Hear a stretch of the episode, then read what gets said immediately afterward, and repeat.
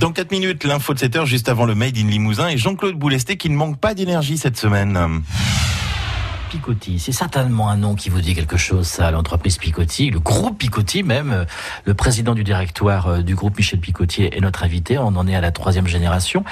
L'aventure a débuté en quelle année? L'aventure familiale? Alors, je me repère toujours aux années 20, et en particulier à l'année 1922, parce qu'il faut bien parler d'une date précise. Sauf que quand on est à ces générations-là, il y a un peu d'imprécision, parce que le grand-père, il a commencé avant, les années 20 même, hein, mais il vendait de la pomme de terre, il était marchand de matériaux, ça avait rien à voir avec le pétrole. En fait, si je prends 1922, c'est parce que ça a été le premier dépôt au cabis, là, au premier greffe du tribunal de Guéret, où le grand-père a déposé un, nouveau cabis. Alors il y avait euh, charbon, pommes de terre, matériaux de construction et produits pétrolifères. C'est comme ça que sont nées les stations-service. Voilà, c'est-à-dire que Père Bigotte, qui était vendeur de matériaux, il fabriquait les stabules, puis les, les granges à ses copains paysans, qui commençaient à se mécaniser avec les tracteurs, etc. Sauf que il courait dans tous les sens, et puis il savait pas où aller prendre le pétrole lampant ou la vieille essence.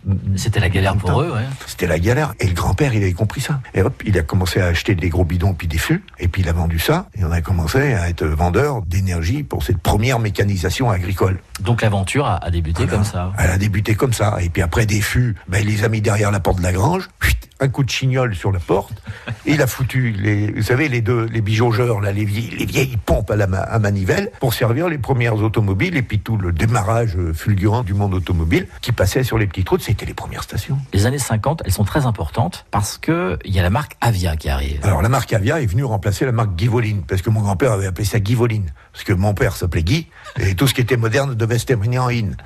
Et après, avec euh, quelques amis qui étaient indépendants de la distribution pétrolière, il euh, comment dire, être ambassadeur euh, d'une marque et si possible commune pour être mieux connu, quoi. Parce que nos, nos entreprises à cette époque-là, faut se remettre à, à l'époque, hein, étaient quand même beaucoup plus petites qu'aujourd'hui. Hein. On avait chacun euh, une cinquantaine de stations, des choses comme ça, quoi. Ce qui fait qu'actuellement, la marque Avia est distribuée par deux groupes, donc deux familles finalement. Voilà, deux sociétés familiales. Mon ami Bernard Ducrot avec la société Thévenin Ducrot Distribution sur l'est, avec une ligne euh, Lille-Perpignan là, et puis Picotti sur tout l'ouest. Donc voilà. la France est coupée en deux. Coupée en deux, et la marque grâce à ces deux entreprises familiales. Et la marque Avia, c'est une marque commune, mais européenne, qu'on a été chercher dans les années 50 dont vous parlez là, en Suisse. Et le siège de la marque Avia est toujours en Suisse. Mais Avia, c'est le Lions Club des indépendants du pétrole. Voilà, c'est le truc sympa. Nos sociétés sont indépendantes. Mais comme on gère une marque commune, faut qu'on s'entende. Pour qu'on s'entende, faut qu'on travaille au moins une fois par mois ensemble. Alors avec mon ami Bernard Ducron, on se retrouve à Paris. On a le petit siège de notre marque Avia, une fois par mois. Et puis, c'est pas compliqué à gérer à deux.